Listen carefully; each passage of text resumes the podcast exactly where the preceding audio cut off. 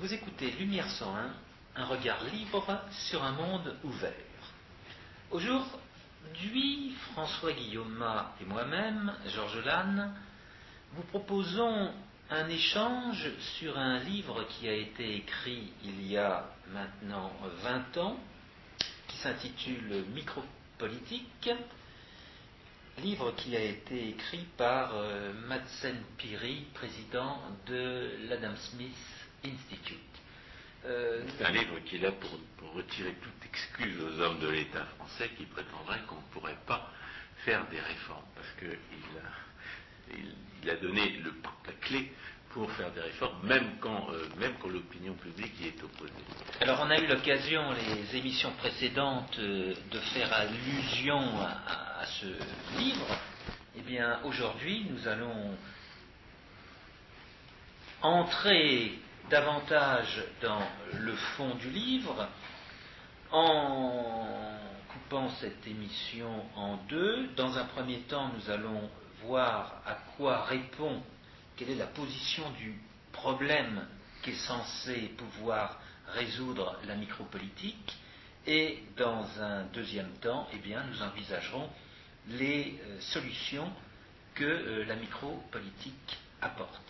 Alors, un, petit mot euh, historique. ce livre est donc écrit en 1988.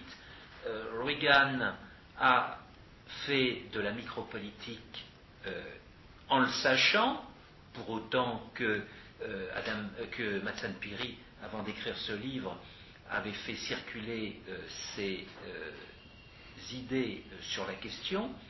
Et il y a également Margaret Thatcher, qui est encore Premier ministre de l'Angleterre et qui applique, elle aussi, en pratique, un certain nombre d'enseignements de micropolitique. Alors, François Guillaume, tout d'abord, quelle est la position euh, du problème qui va amener à envisager la micropolitique? Bah, Le problème, c'est que la, pseudo-démocratie socialiste n'est évidemment pas euh, n'est évidemment pas démocratique et que la, de, ce fait, la démocratie ne, fonctionne pas. La démocratie ne fonctionne pas parce que ce qui est de plus en plus euh, évident et de mieux en mieux démontré, c'est que la redistribution politique, euh, qui est la seule fonction des politiques économiques et sociales, c'est à savoir voler tartampion au profit supposé du truc muche, ça ne, ça ne, fait que détruire la richesse. en parlant de la loi de Bitur-Camembert, nous avons démontré que la, la redistribution politique ne profite à personne, puisqu'il n'y a pas de profit certain dans la redistribution politique, pas plus que dans n'importe quelle autre activité. Donc, il est de plus en de mieux en mieux établi que la, redistribution politique n'a pour effet que de détruire la richesse. Or, la redistribution politique se développe, et, et cela en pure perte. C'est une, comme disait un, auteur euh, cité par Alain Besançon, le socialisme c'est une machine à fabriquer de la merde. Et une machine à fabriquer de la merde à partir des efforts, à partir de l'intelligence, à partir de l'ingéniosité humaine, ça fabrique quelque chose qui est inutilisable, quelque chose qui est totalement détruit, quelque chose même qui est d'une pure nuisance. Donc la redistribution politique est, nuisible à tous, personne ne peut espérer profiter a priori de la redistribution politique. Or, la redistribution politique non seulement se maintient, mais elle s'étend. Alors, comment expliquer que, ces, politiques euh, qui sont contraires, manifestement contraires à l'intérêt de tous, se, maintiennent C'est parce que c'est ce que qu'analyse la théorie économique sous la, dénomination essentiellement de théorie des choix publics. nous avons essayé de, compléter euh, ce, qu'on a enseigné, ce qu'on enseigne depuis un demi-siècle sous, sous, cette dénomination en parlant de la de l'irresponsabilité institutionnelle, du fait que l'intérêt personnel tel que le perçoivent les agents euh, politiques est, tout, à fait, euh, tout à fait distinct de leur intérêt tel que le, raisonnement systématique euh, d'un professionnel permet de l'identifier. Et ce divorce entre cet écart entre la perception par les, individus de leur intérêt, notamment de leur intérêt à court terme, et de, l'intérêt de tous, euh, qui, s'explique fort bien par l'irresponsabilité institutionnelle, et c'est un, premier obstacle à la, résolution du problème. Un, autre, euh, un autre obstacle à la résolution du problème, ce sont les procédures qui, instituent cette irresponsabilité et dont, il faut bien dire qu'elles échouent à assurer la, défense du, bien commun contre les intérêts particuliers. Euh, il faut souligner, s'agissant de la théorie des, choix politiques ou publics, que euh, cette matière n'est pas tellement enseignée euh, en France. Parce que ce n'est pas l'intérêt des hommes de l'État voilà. soit. Lorsque Jean-Jacques Rosa avait été, euh, par accident, autorisé à enseigner à tous les élèves de deuxième année de Sciences Po, en, économie. Et comme il s'est mis dans la tête d'enseigner à tous les, élèves de deuxième année de Sciences Po, euh, la théorie des choix publics. C'est-à-dire, euh, il a dégonflé la baudruche de la, de l'administration de l'État ou de la, démocratie représentative, euh, soi-disant représentative de l'intérêt général et, totalement vouée à sa, réalisation. Alors, il n'y a pas, évidemment, cet enseignement-là n'a pas duré très longtemps. Maintenant, Jean-Jacques Rosa s'occupe d'un débat complètement à l'usage des gens qui veulent faire carrière dans le privé, et encore leur recommande-t-il à ses étudiants en économie de quitter la France, parce que si, en tant qu'économistes compétents ils, veulent faire carrière, ce n'est pas en France qu'ils pourront le faire. Alors il faut bien voir dans la théorie des choix euh, publics, euh, que j'appelle aussi moi théorie des choix politiques, euh, une démarche qui est parallèle à la théorie des choix privés, qui elle est beaucoup plus enseignée en France et à laquelle on a l'habitude de donner aujourd'hui le nom de théorie microéconomique, faisant allusion aux décisions que vont prendre les producteurs, les consommateurs, les épargnants investisseurs dès l'instant qu'on a réduit euh, l'être humain à euh, différentes activités Alors, nous, avons, indépendantes. Nous avons euh, développé à certains aspects nouveaux cette théorie des choix publics en parlant d'illusion fiscale. Et on va justement évoquer la, première illusion fiscale qui a été identifiée en théorie économique au, au début du XIXe siècle, avec ce dont parlait Ricardo, l'illusion euh, fiscale engendrée par le, déficit public. Lorsque les hommes de l'État distribuent aujourd'hui de l'argent qu'ils euh, empruntent, c'est-à-dire qu'ils voleront demain, eh bien, les gens peuvent s'imaginer que l'argent que, distribuent les hommes de l'État, c'est de l'argent gratuit. Ils ne voient pas, euh, ils ne voient pas l'argent que les hommes de l'État, ils ne, touchent pas du doigt l'argent que les hommes de l'État voleront en contrepartie de, ces, distributions, euh, parce qu'ils ne le volent pas encore, ils le voleront demain. Et, c'est le premier procédé d'illusion fiscale euh, identifié dans l'histoire de la pensée économique. enfin, j'en ai identifié une quinzaine d'autres. Euh, et ce procédé d'illusion fiscale, on va, on va pouvoir en reparler à cette occasion. Un autre phénomène dont, nous avons parlé pour que pour illustrer l'écart entre la perception de, leurs intérêts euh, par euh, les, citoyens et la réalité de ces intérêts tels que les économistes peuvent les identifier, ce sont les phénomènes de main invisible. Les phénomènes de main invisible peut associer par exemple à Turgot ou à, Hayek, qui, euh, Hayek qui montre bien à, quel point nous dépendons du système de prix pour connaître simplement la, valeur des objets, pour savoir, savoir si, nous devons économiser euh, telle ou telle denrée, pour savoir si nous devons euh, payer euh, très cher tel ou tel service, tel ou tel produit ou service, eh bien, le système de prix, le système de prix dans un contexte où chacun est libre d'offrir ses services et, d'acheter euh, ceux des autres, ce système de prix nous, rend un service irremplaçable et, que, nous ne percevons pas. Nous, ne percevons les avantages que lorsque les hommes de l'État nous en ont privé. En d'autres termes, il y a deux phénomènes, il y a deux types de phénomènes parmi les phénomènes de main invisible. Il y a ceux dont nous jouissons euh, comme, de l'air qu'on respire, c'est-à-dire dont nous ne percevons pas les avantages, et, et, dont il y a ceux dont nous euh, ne jouissons pas et dont nous ne percevons pas toujours que nous en jouirions si les hommes de l'État ne nous en empêchaient pas. Par exemple, le, plein emploi. Plutôt l'absence de chômage involontaire. Cette absence de chômage involontaire naît naturellement de la liberté des contrats sur un marché libre mais nous ne sommes pas sur un marché libre et la liberté des contrats n'existe pas sur le marché du travail. En conséquence de quoi, il y a du chômage involontaire et massif, un chômage involontaire massif qui n'existerait pas euh, si, nous étions véritablement libres euh, d'offrir nos, services et, de, euh, d'acheter ceux des autres. Alors, à, cet égard, je fais une petite parenthèse. Nous sommes aujourd'hui, quand nous enregistrons euh, le 31 mars 2008 et euh, les échos euh, offrent un numéro qui fait une rétrospective de ces, 100 ans d'existence. Eh bien, à la page 2 des échos, il y a un diagramme tout à fait intéressant qui fait apparaître le poids de l'État dans l'économie entre 1908 et 2008 eh bien, il faudrait que chacun ait ce graphique euh, en tête.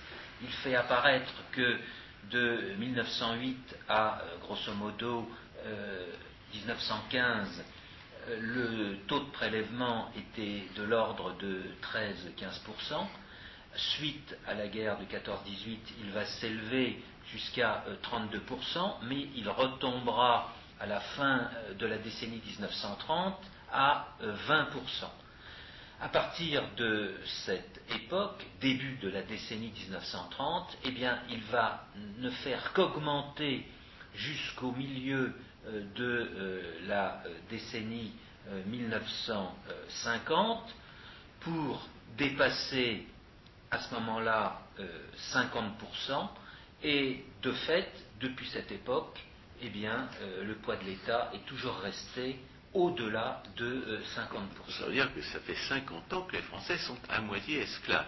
Et ils ne le savent pas et ils n'ont pas conscience de la situation que leurs grands-parents euh, connaissaient, la liberté que leurs grands-parents connaissaient dans ce moment. Justement, c'est peut-être l'occasion de citer un autre procédé d'illusion fiscale qui est caractéristique de la, euh, de, la, situation actuelle. C'est ce que je le dernier euh, découvert, on a parlé de Ricardo qui a découvert le premier, le dernier que j'ai découvert, c'est le, procédé du noyer de poisson. Les, hommes de l'État passent leur temps à voler et à redistribuer, et, à, distribuer de l'argent à chacun, de telle manière que personne ne peut savoir. Et a fortiori, en raison des lois de l'incidence fiscale et des lois de la protection effective qui, font qu'en en règle très générale, euh, les, les, receleurs et les victimes de la redistribution politique ne sont pas ceux qu'a désigné euh, légalement la politique en cause. Donc tout le monde est à la fois euh, dépouillé et receleur de la redistribution politique, de telle manière que personne ne peut savoir s'il fait partie de la caste des esclaves ou s'il fait partie de la caste des propriétaires d'esclaves. Ce qui est certain, c'est qu'il y a une caste d'esclaves et une caste de propriétaires d'esclaves, mais là, là, les hommes de l'État réussissent à détruire la conscience de classe des exploités, en leur distribuant à eux aussi de l'argent volé dont ils prétendent qu'il est volé aux autres. Alors, Anthony de Jazet, dans un livre qui s'appelle L'État, et qui a été publié en français d'ailleurs, il, y a une quinzaine d'années, euh, dans, l'État, Anthony de Jazet euh, attire l'attention euh, sur l'écart qui existe entre la redistribution nette et la redistribution brute. Pour distribuer un centime d'argent volé à la caste exploiteuse, il faut en réalité voler un euro ou un dollar à, la population et redistribuer euh, cette, somme de manière, à complètement brouiller le, sens de la redistribution politique réelle. En d'autres termes, il y a un tel écart entre la, la redistribution brute et la redistribution nette que si les gens avaient simplement conscience de ce qu'ils euh, de, leur situation nette au regard de l'esclavagisme socialiste, eh bien, ils réclameraient au moins qu'on mette fin à la redistribution brute pour, ne laisser que la redistribution nette. La loi de Bitur-Camembert démontre que la redistribution nette est elle-même illusoire, en ce sens que même si vous étiez, même si vous êtes un receleur net de la redistribution politique, eh bien ce privilège-là, vous l'aurez payé d'une manière ou d'une autre en tendance, s'il n'y a pas de profit certain dans la redistribution politique. Mais ce qui est, absolument évident, c'est que si on, si on, supprimait la redistribution brute pour ne laisser que la redistribution nette, eh bien on ferait, on, ferait déjà une, une économie considérable sur la destruction engendrée par la redistribution politique. En d'autres termes. Donc, il y a, comme, chez les marxistes et autres socialistes qui voient un trésor caché dans, le, régime capitaliste, parce que quand on aura supprimé le régime capitaliste, eh le, développement des forces productives matérielles sera, tellement euh, impétueux euh, que, tout le monde sera immédiatement enrichi.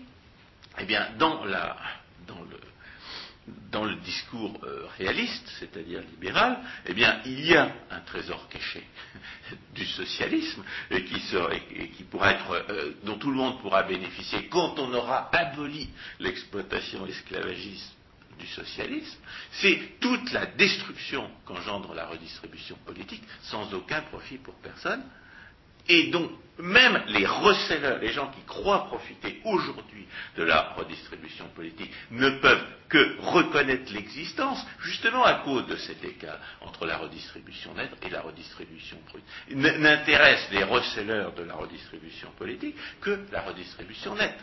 À quoi ça sert qu'on me vole mon argent pour me le rendre aussitôt après? Le seul effet, c'est de me confisquer mon pouvoir de décision. Et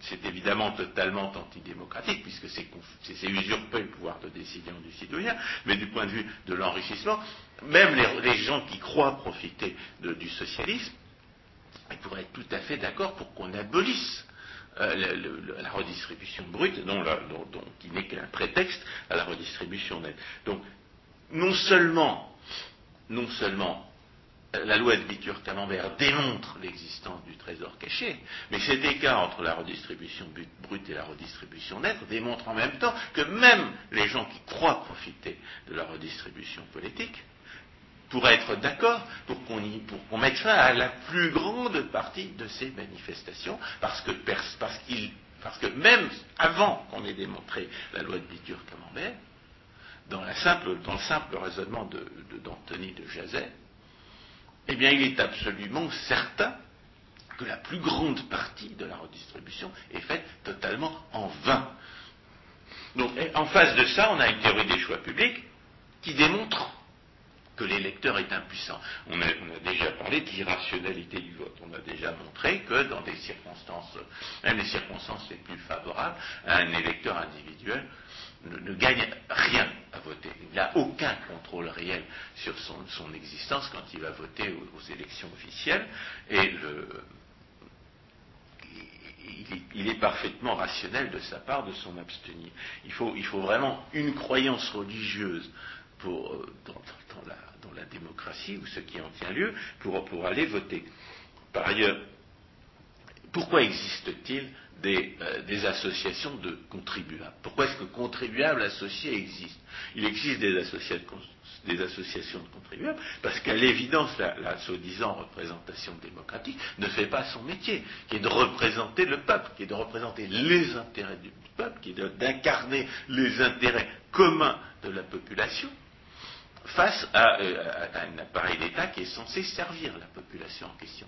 Si on a besoin d'associations de, contribuables, et Dieu sait si on a besoin d'associations de contribuables, c'est parce que les, euh, les, parlementaires, les élus, font le contraire de ce pourquoi on, les a élus, c'est-à-dire représenter le, véritable intérêt commun des citoyens, tel que je viens de le démontrer, en, prouvant que la redistribution politique ne profite absolument à personne.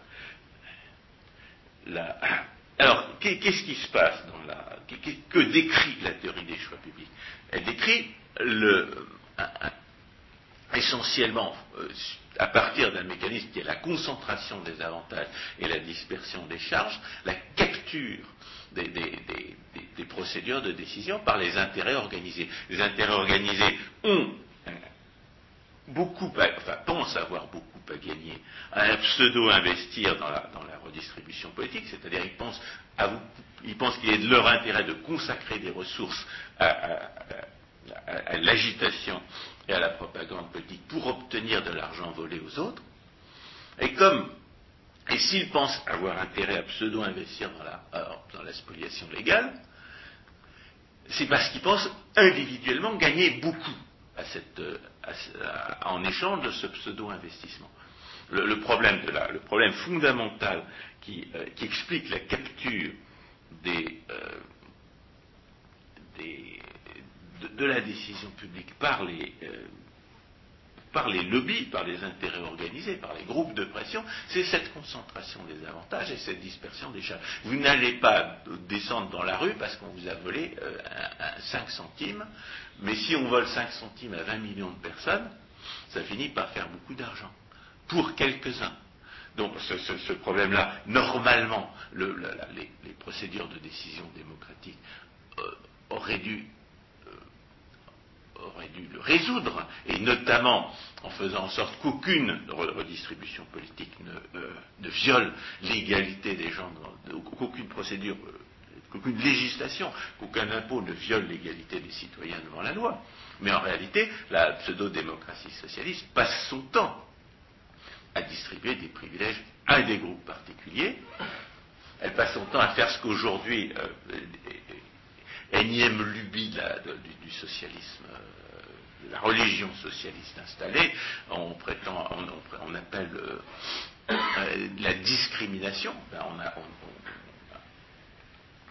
on, un État qui prétend à la fois lutter contre toutes les discriminations lorsqu'il s'agit d'interdire aux gens d'exercer leur droit de propriété, leur droit de libre association, leur droit de libre expression, mais qui, lui-même passe son temps à voler les uns euh, au profit supposé des autres. Et, et, on a montré que ce profit n'existait pas.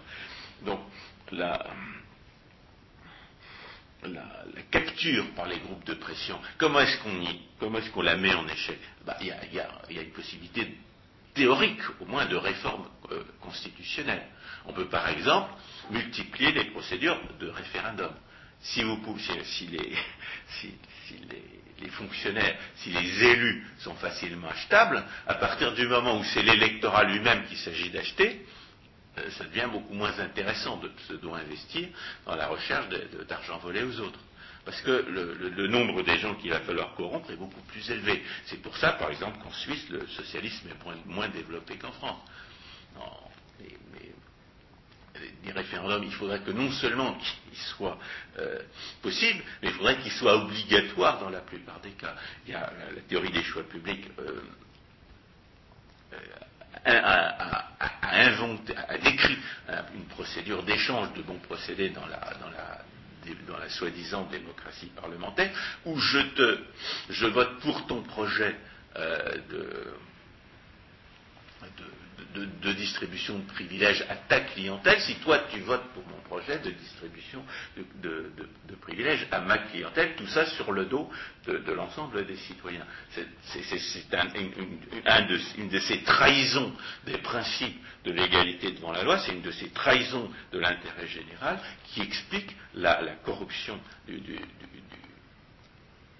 système parlementaire ça explique aussi l'antiparlementarisme, ça justifie aussi euh, la, réforme institutionnelle. Et c'est ainsi qu'on en arrive à introduire le concept de marché politique le marché politique recouvrant en particulier les échanges de bons procédés dont vient de parler François Guillaume. À condition, à condition de reconnaître que ce marché politique est un marché aux voleurs, que ce qui s'échange, c'est de l'argent, c'est des richesses volées aux autres.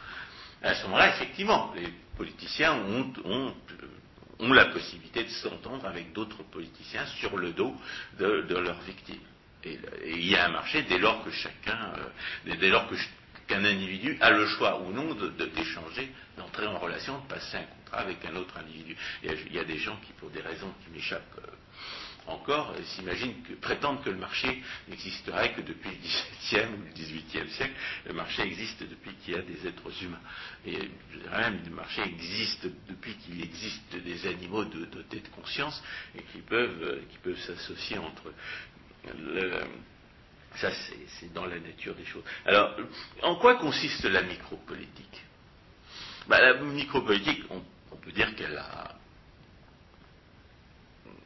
qu'elle part du constat. Elle part du constat qu'on vient de faire, blocage des, institutions, trahison de l'intérêt général par la soi-disant représentation démocratique, illusion fiscale, euh, euh, euh, développement de la redistribution politique sans aucun profit pour personne. Hein, on, peut dire, que la loi de Bitur-Camembert, de ce point de vue-là, ne fait que compléter une, progression euh, euh, constante de la conscience que les économistes ont du caractère vain et destructeur de la redistribution politique.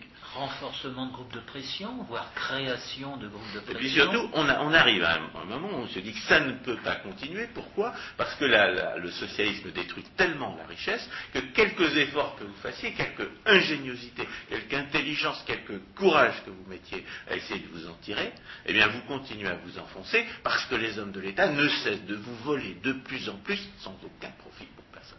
La machine à fabriquer de la merde euh, commence à sentir tellement mauvais qu'on se dit que ça ne peut pas continuer. Seulement, il fallait un génie pour, euh, pour euh, faire échec à cette, à cette situation de blocage. Et le génie, c'est ça a consisté à inventer la micropolitique. Ça a consisté à dire la, l'égalité des droits, effectivement, c'est la, seule situation politique justifiable. C'est que personne ne vole personne. Seulement, on est dans une situation de semi-esclavagisme généralisé. Tout le monde est esclave de tout le monde sans aucun profit pour personne. Et même les hommes de l'État euh, qui, euh, qui ont usurpé le pouvoir social, parce que la redistribution, la redistribution avide dont parle Anthony de Jazet usurpe bien le pouvoir social, mais qu'est-ce qu'ils en font les hommes de l'État? Ils obéissent à l'électeur médian. Ils, ne, redistribuent que pour, complet, que pour essayer de constituer des majorités gagnantes, et par conséquent, ils ne peuvent même pas faire ce qu'ils veulent de l'argent qu'ils ont volé.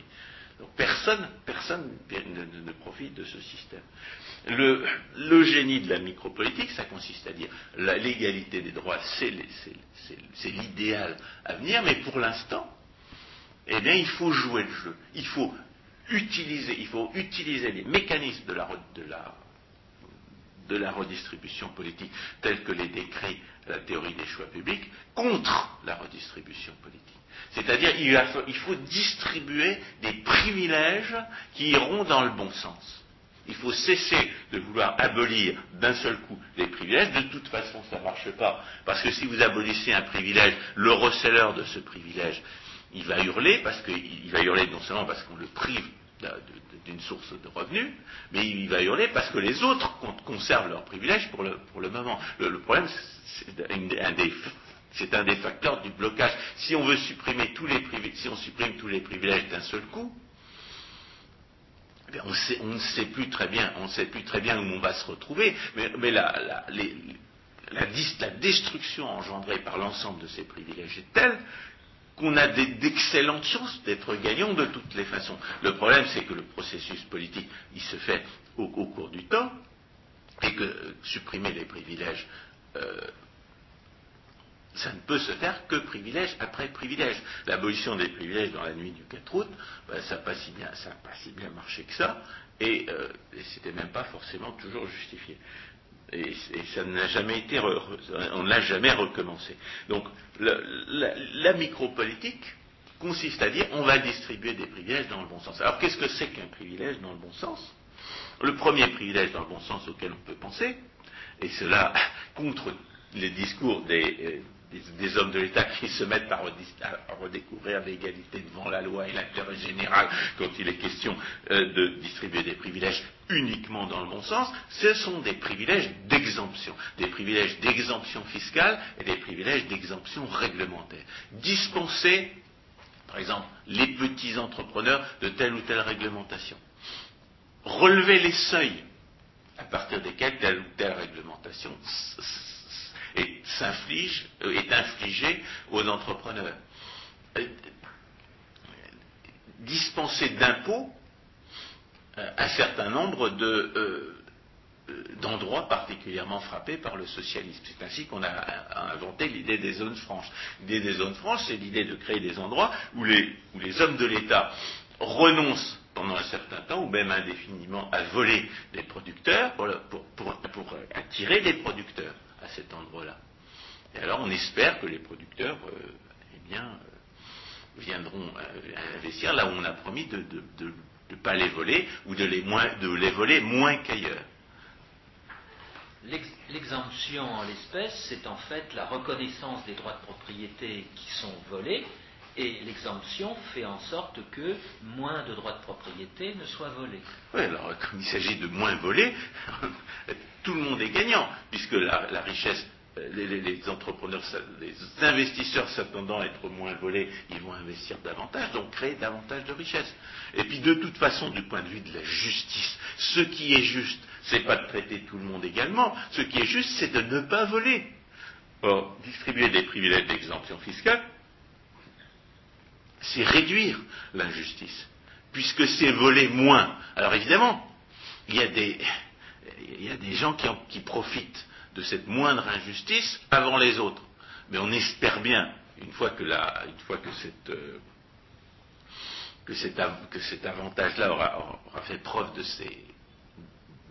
ses effets bénéfiques, on espère bien étendre le privilège aux autres. Après tout, lorsque les, syndicalistes euh, obtiennent des privilèges de monopole euh, qui leur permettent de gagner euh, entre, un, tiers de plus que les autres et deux fois plus que les autres, bien, ils nous expliquent qu'ils sont l'avant-garde du prolétariat, que ceux qui gagnent en plus, c'est une promesse pour les autres qu'à leur tour, ils finiront par gagner. Il faut bien que, certains profitent, des, droits acquis avant les autres, parce que les droits acquis ne, se, distribuent euh, que, les uns après les autres.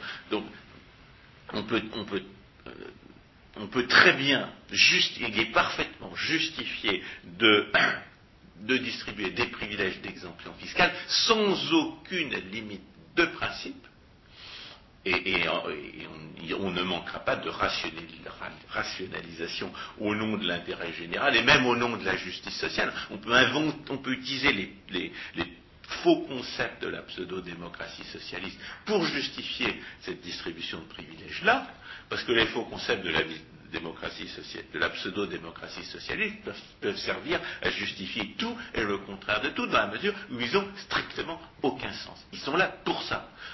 Donc, face par exemple à la Commission européenne euh, qui, va essayer de s'opposer à la distribution de privilèges d'exemption fiscale, il faut, être totalement assuré de son bon droit, de la légitimité absolue de ce qu'on fait, parce que c'est une manière de retourner les mécanismes pervers de la redistribution politique contre la redistribution politique. Et, on peut très bien accuser évidemment les, gens qui sont hostiles à ces privilèges d'être totalement aveugles à la distribution des privilèges qui vont dans le mauvais sens. Ils ne ils ne se réveillent que lorsque les privilèges vont dans le bon sens alors que le marché politique est donc le, le processus qui permet l'échange des privilèges, le marché non politique, c'est-à-dire le, vrai marché, le marché qui n'est pas celui des voleurs, fait référence aux droits de propriété. Les échanges portent sur les droits de propriété. Et on peut mettre en, en parallèle ces deux marchés et voir que euh, avec euh, la puissance publique, avec l'État tel qu'il s'est développé, le marché politique est devenu euh, sans euh, commune mesure avec le marché de droit de propriété. Alors, un, autre principe il faut absolument, euh, dont il ne faut absolument pas être dupe, c'est le respect des prétendus droits acquis. Les prétendus droits acquis dans la redistribution politique, ce sont des promesses d'argent volées aux autres, soit par, par l'impôt, soit par le monopole. Or, il faut bien. Alors, il, est vrai puisqu'on l'a démontré à maintes, reprises à propos de la loi de Bitur-Camembert, il est vrai que les gens qui reçoivent, qui sont les recelleurs de ces privilèges-là, ils les ont payés. Ils ont payé ces privilèges. Par exemple, les chauffeurs de taxi, eh bien, ils ont payé l'autorisation de faire le taxi, qui se vend euh, très cher. Mais le, il faut bien comprendre une chose. Il faut comprendre deux choses. D'abord, les gens qui ont, acheté un privilège, ils savent très bien que ce privilège est illégitime. Par exemple, le chauffeur de taxi, il sait très bien que les individus sont propriétaires de leur force de travail, sont propriétaires d'eux-mêmes, en dépit de ce, ce semi-esclavagisme qui dure depuis un demi-siècle désormais, en France. Ils savent très bien que, si, vous êtes propriétaire d'une voiture, vous avez le droit d'en faire ce que vous voulez. Vous avez le droit même de, vendre vos services et ceux de votre voiture pour de l'argent sans avoir à demander la permission à personne. Donc ils savent très bien que le privilège qu'ils ont payé, c'était un privilège illégitime et injuste. Tout le monde sait très bien que personne n'a le droit de voler personne, c'est ce qu'on apprend quand on est, on est tout petit, c'est ce que l'on comprend quand on a passé l'âge de raison, le socialisme est criminel, on, l'apprend quand on est petit, et ensuite on vous, serigne et on vous met dans la tête que les hommes de l'État, eux, ont le droit de voler les autres, ce qui n'est pas vrai. Donc les, privilégiés, les recelleurs du privilège savent très bien que leur privilège est injuste. Et deuxième chose, ce, privilège est injuste parce qu'il est volé. Et, comme il n'y a pas de profit, justement, comme justement ce privilège, ils l'ont payé c'est la preuve qu'il n'y a pas de profit certain dans la redistribution politique. Il n'y a aucune raison de leur garantir la, valeur de leur investissement. Ils ont investi dans la spoliation légale, ils perdent dans la spoliation légale. On voit des, entrepreneurs honnêtes, privés et concurrentiels qui, font faillite sans arrêt, sans avoir volé personne. Ces gens-là ont, pseudo-investi dans la spoliation légale, ils perdent la valeur de leurs privilèges, c'est tant pis pour eux il n'y a pas de raison de garantir, les pseudo-investissements dans la spoliation légale, alors que les véritables investissements dans la production réelle, eux, ne sont garantis par personne. Ce serait, parfaitement injuste, ce serait donner, encore une fois, au socialisme un privilège dont Dieu sait qu'il ne le mérite pas. Alors, évidemment, le, le problème, c'est de savoir euh, comment faire pour, euh, bah, pour, pour, supprimer les privilèges, parce que c'est une belle, c'est une belle chose de, de, de, vouloir supprimer les privilèges. C'en est, est, une autre d'y arriver. Alors comment est-ce, comment est-ce que la, la, la micropolitique se propose de le faire? Une fois qu'on a compris que les privilégiés n'ont aucun droit, eh bien, la première, première, manière, qui est la manière forte, qui consiste à, employer la violence, ben, ce n'est pas forcément la meilleure. Ça, marchait vis-à-vis des, gangsters syndicalistes en Grande-Bretagne. mais entre-temps, euh, bah, le gouvernement Thatcher avait accumulé des stocks de charbon, de sorte que la grève des charbonnages n'affectait pas l'approvisionnement. Mais il y a des procédés plus subtils. Le premier consiste à diviser le groupe de pression qui est, détenteur du privilège. Par exemple, les syndicalistes euh, en Grande-Bretagne ne sont pas seulement infounés de, le pouvoir des syndicalistes en Grande-Bretagne n'était pas seulement la, violence masquée de la police qui vole l'argent du contribuable comme chez nous. En France, le, pouvoir des syndicalistes, comme nous l'avons euh, démontré à propos des forces du désordre, le pouvoir des syndicalistes, c'est la, violence masquée de la police qui impose les monopoles, qui impose, euh, qui, qui vole l'argent des impôts, qui institue les prétendus services publics en Grande-Bretagne, la violence des syndicats, la violence des gangsters syndicalistes était euh, sui generis en ce sens qu'ils étaient capables de voler suffisamment eux-mêmes pour être euh, des, acteurs puissants du jeu politique. Et à ce moment-là, qu'est-ce qu'on fait? Eh bien, on achète, on achète la base. C'est-à-dire qu'on neutralise les syndicalistes en proposant de l'argent aux camarades syndiqués. Et à ce moment-là, les, chefs syndicalistes se rendent compte que les camarades syndicalistes ne, les suivent pas du tout. On transforme des privilèges en droits de propriété. Alors, les, autre chose. Euh, je dirais, il y a une autre manière de faire pour, diviser encore la base de, ces, de, ces, groupes de pression. Et, eh bien, instituer des ne pas toucher aux privilèges existants, mais mais euh, interdire leur, renouvellement pour les, pour les euh, euh, générations futures. Pour les générations à venir. C'est-à-dire, par exemple, dans la, dans la fonction publique, vous pouvez, vous pouvez, tout à fait imaginer que les, que les actuels continuent à, à, jouir de leurs privilèges, mais les nouveaux embauchés relèveraient d'un statut différent. Et on, on, trouverait un moyen de les de rendre euh, leurs conditions d'embauche suffisamment intéressantes pour qu'ils acceptent malgré tout d'être embauchés. Et, il faut trouver un moyen de neutraliser les gangsters syndicalistes qui sont particulièrement puissants, évidemment, dans, ce, dans, ce, dans cet antre de, de, l'esclavagisme qui est le prétendu service public. Mais euh, la, la, la voie royale, évidemment, pour mettre fin à l'irresponsabilité institutionnelle qui permet à la fois l'usurpation du pouvoir social sans aucun profit pour personne et, qui engendre l'aveuglement euh, sur la, réalité des destructions que cela engendre, c'est la privatisation.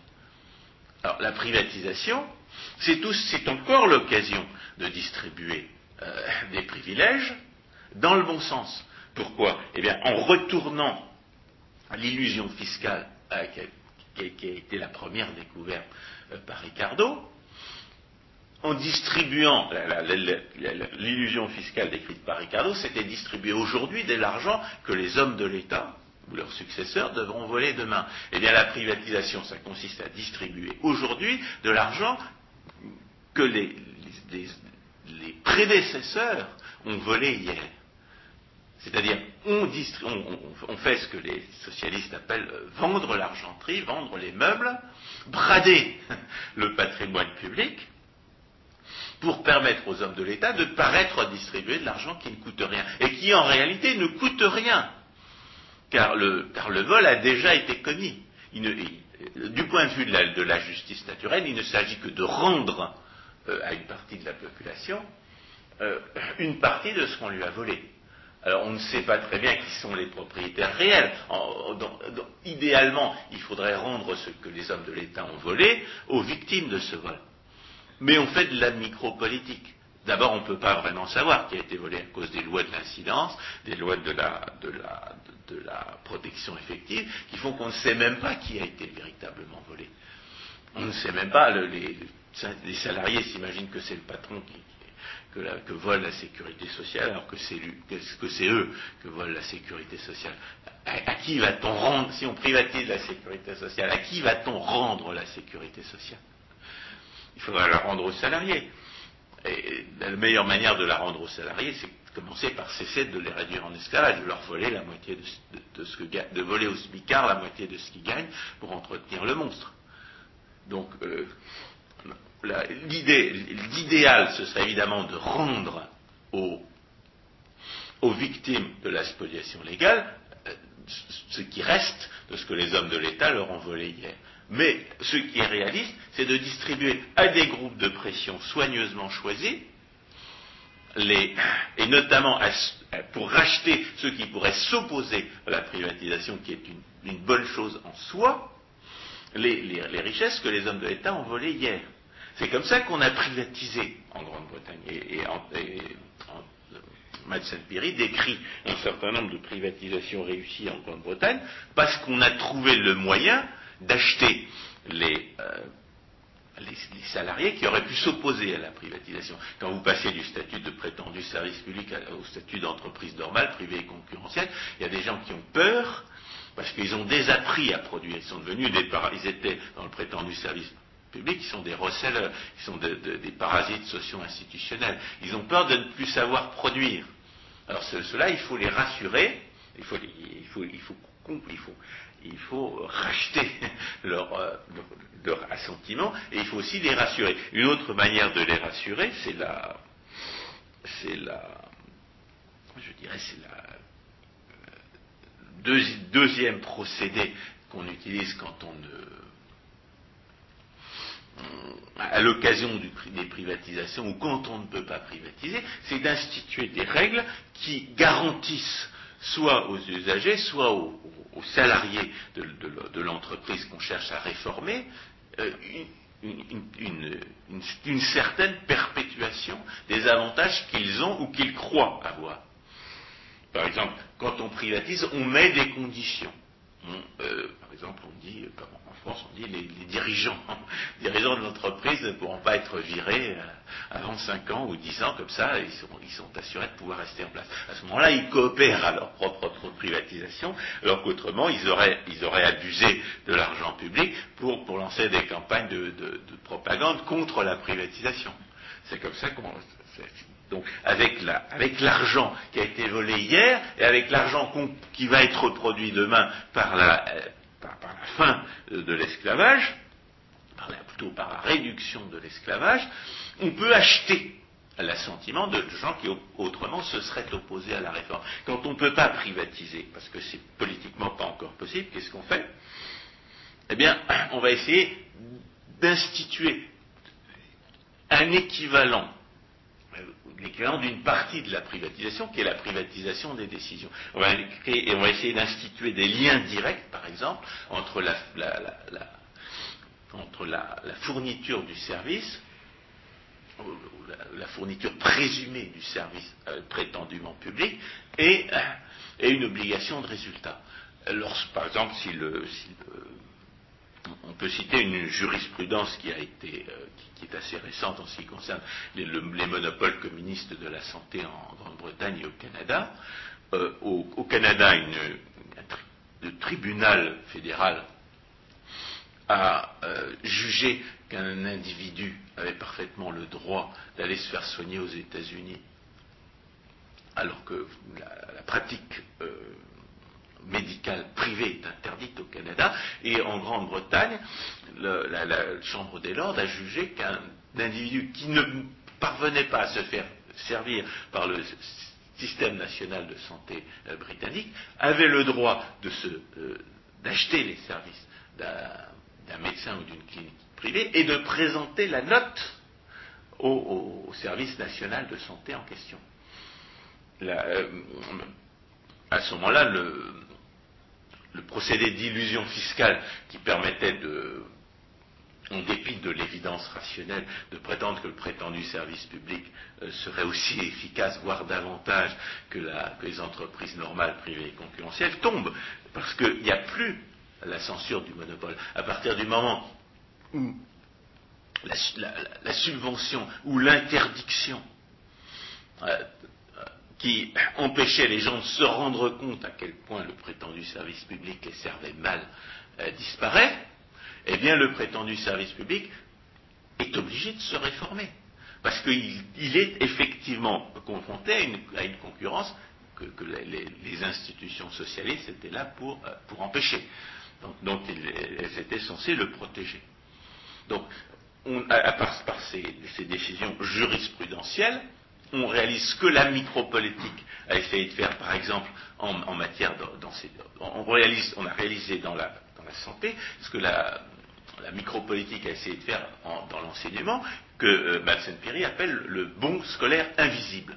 le bon scolaire, c'est quelque chose évidemment qui, dans la mesure où ça rend le pouvoir de décision aux, parents, et où ça fait dépendre le, financement des écoles du bon vouloir de ses parents, est, l'objet d'une hostilité résolue et fort bien organisée de la part de tous les, gangsters et parasites sociaux qui pullulent dans le système éducatif.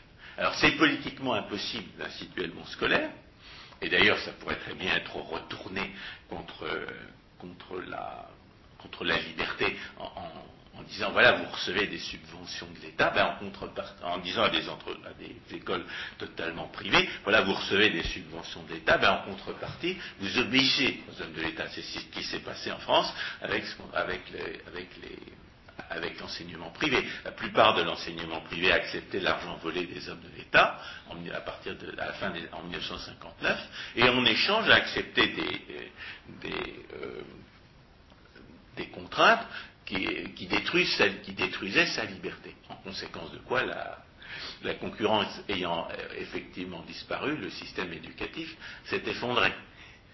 Eh bien, en Grande-Bretagne, Madsen Piri a proposé le bon scolaire invisible, qui consiste à dire, voilà, l'entreprise scolaire reçoit euh, une certaine somme d'argent pour, euh, pour un certain nombre d'élèves. Si, l'élève quitte l'école, eh bien, la, somme d'argent suit l'élève. en, d'autres termes, ce, ne sont pas les parents qui payent, c'est toujours les hommes de l'État avec de l'argent volé et volé par la police, mais, en, réalité, la réforme a rendu le pouvoir aux parents. Alors que le but de, de l'enseignement étatique, c'est de priver les parents de tout pouvoir. Alors évidemment, ce, genre de, réforme, il faut, s'accrocher pour l'imposer, parce qu'évidemment, euh, les syndicalistes, les gangsters syndicalistes dans la fonction publique sont très bien organisés, ils vont tout faire pour saboter, euh, cette, euh, saboter ce, genre de réforme. C'est pour ça que, ce, genre de réforme n'est qu'une euh, première étape. Il faut, trouver les moyens, après avoir rapproché le prétendu service public d'une entreprise normale, après avoir peut-être même rendu aux parasites socio-institutionnels du prétendu service public une certaine habitude de rendre des services en échange de l'argent qu'ils reçoivent, il faut, il faut aller au-delà. Il faut évidemment euh, privatiser davantage les, les décisions jusqu'à jusqu'à changer le statut légal des, euh, entreprises en question. C'est ce qui s'est passé en, Suède sous l'effet de la nécessité. Alors, euh, ça fait quand même une vingtaine d'années que le, livre de Vincent Piri, La micropolitique, est paru. Il est, euh, il est disponible sur Internet. Il a, été mis en ligne, sur Liberpedia. On peut le télécharger sur le site de l'Institut Turgot. Donc euh, les, gens qui veulent lire ce livre peuvent le, euh, peuvent le lire euh, en français. Il a été traduit quelques années après sa, sa parution en anglais. Qu'est-ce qui s'est passé depuis? Eh bien, il y a un certain nombre de, pays qui, pressés par la nécessité, notamment les pays de qui ont institué quelque chose qui met aussi en échec l'illusion fiscale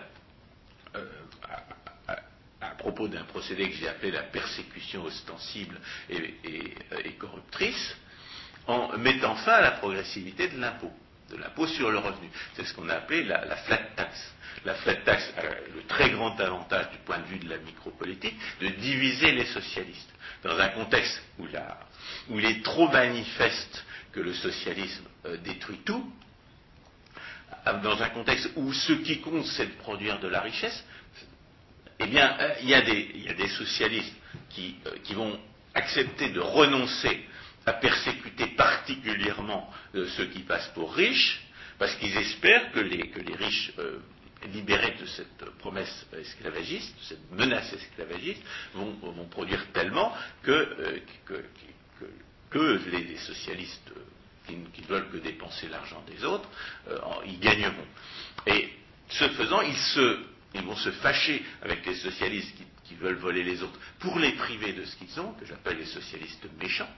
Et cette, bagarre entre socialistes cupides et socialistes méchants divise le camp de l'esclavagisme et permet de faire passer, dans ces circonstances euh, politico-économiques particulières, euh, une réforme d'un impôt qui avait été institué pour faire de la persécution euh, ostensible et, corruptrice, qui est l'impôt sur le revenu.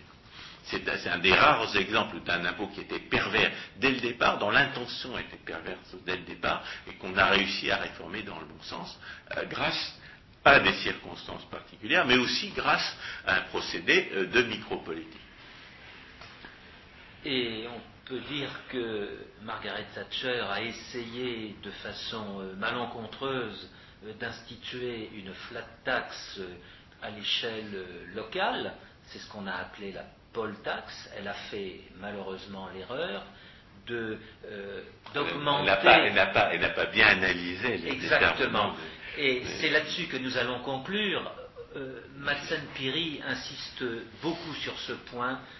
Il importe d'abord d'analyser les situations. Il ne s'agit pas d'aller tête baissée dans un marchandage, dans cette... Et puis surtout, il ne s'agit pas d'appliquer des recettes. Exactement. Il faut partir d'une analyse des rapports de force. Il faut savoir qui on peut neutraliser sans, sans, compensation, qui on peut compenser, comment constituer des, contre-coalitions face, à des, face à des groupes de pression qu'on ne, peut pas euh, neutraliser autrement. Et puis, il y a un autre principe de Madsen-Piri euh, qui est tout aussi important, qui fait tout autant partie de la micropolitique et qui, euh, montre l'actualité euh, permanente de, son procédé, c'est que si vous n'arrivez pas à entrer par la porte, eh bien vous trouvez un moyen d'entrer par la fenêtre. Si vous ne réussissez pas à neutraliser le socialisme en l'attaquant de front, eh bien vous réussirez à le saper d'une autre manière. Étant donné la diversité des procédés d'illusion fiscale, étant donné le caractère foncièrement juste, foncièrement justifié, foncièrement conforme au bien commun de la, euh, privatisation des décisions, de l'éradication du socialisme, eh bien la micropolitique, c'est un programme pour l'avenir. Classique aujourd'hui de parler des bulles en matière financière euh, ou sur tel ou tel marché, eh bien s'il y a un marché qui est plein de bulles aujourd'hui, c'est le marché politique. Ce sont ces bulles qui doivent disparaître et pour qu'elles disparaissent, eh bien il faut avoir recours à la micropolitique. Lisez cet ouvrage de Madsen Piri qui prochainement sera euh, mis sur papier par une euh, maison d'édition amie, mais nous aurons l'occasion de vous en reparler d'ici là. Chers auditeurs, bonsoir.